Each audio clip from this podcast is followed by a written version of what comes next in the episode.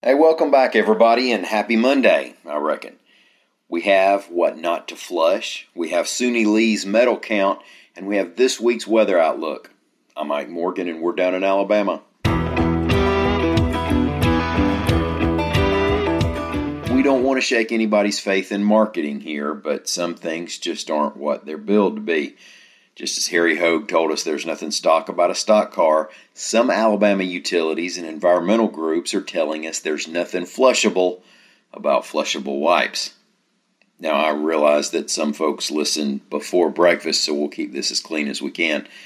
What the experts tell us is that grease and fat that you're not supposed to pour into your drain combines with flushable wipes and other items you're not supposed to flush down the toilet and they form into the rock like fatbergs.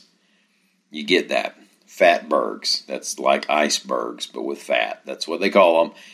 And they're blamed for clogging up sewage systems at an annual estimated cost of $441 million, according to the National Association of Clean Water Agencies.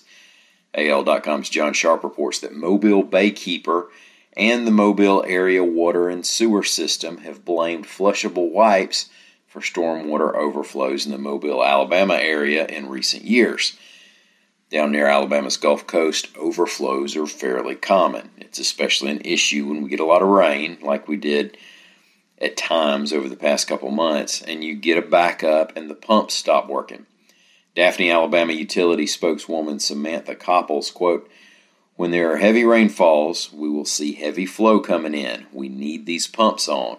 So when one pump is not working and it cannot do what it can when it's 100% operable, it could lead to overflows.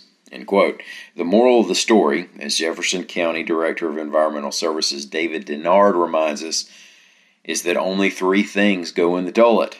One of those things is toilet paper. So no paper towels, no Q-tips, no newspaper opinion sections and for any old Lewis Grizzard readers, no Sears Roebuck catalogs. Don't contribute to Fatbergs. Suni Lee now has three Olympic medals on her resume, reports AL.com's Tom Green.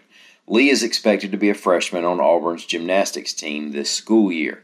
Now, as NBC reported, members of the Auburn team participated in rolling Toomer's corner after Lee won gold in the women's all around last week at the Tokyo Olympics. She also won silver with Team USA in the team event. And then last night, she took bronze in the women's uneven bars. Now, it wasn't her best performance in the event. She was hoping for gold, but her 14 and a half was enough for a spot on the podium. Now, Lee has one more event in Tokyo. She's expected to compete on the beam Tuesday. Well, let's talk a little weather. Weather reporter Leigh Morgan joins us to talk about the coming week in Alabama weather. Leigh, give us some good news. Uh, well, I do have good news. It won't be 95 degrees every day this week. Awesome. I'm meaning above or below. You said it won't be 95. Oh, I see. It will be below 95. Okay. Well, and you know, we're in August now, so this is something to celebrate. We're in the hottest part of the summer. Um, so highs will actually be a little bit below average the first part of the week, and then they're going to creep up near the end of the week. So, you know, we can't have everything. But it'll be uh, drier in north and north central Alabama uh, mostly this week, and then you'll have better rain chances down near the coast in South Alabama. So, um, yeah, and nothing in the tropics to worry about. You know, we're starting to get toward the busiest part of the hurricane season. Uh, the climatological peak is September the 10th. So, we're, you know, typically activity starts ramping up about this time every year. So far, nothing to talk about. The Atlantic is quiet. So. All right, and it was supposed to be an active year, but what do they know? It's still going. We got till November the thirtieth now. Uh, Shh, we're not going to sleep on it. it. We're not going to sleep on it. Okay. All right. Well, thanks, Leigh. We appreciate it. no problem.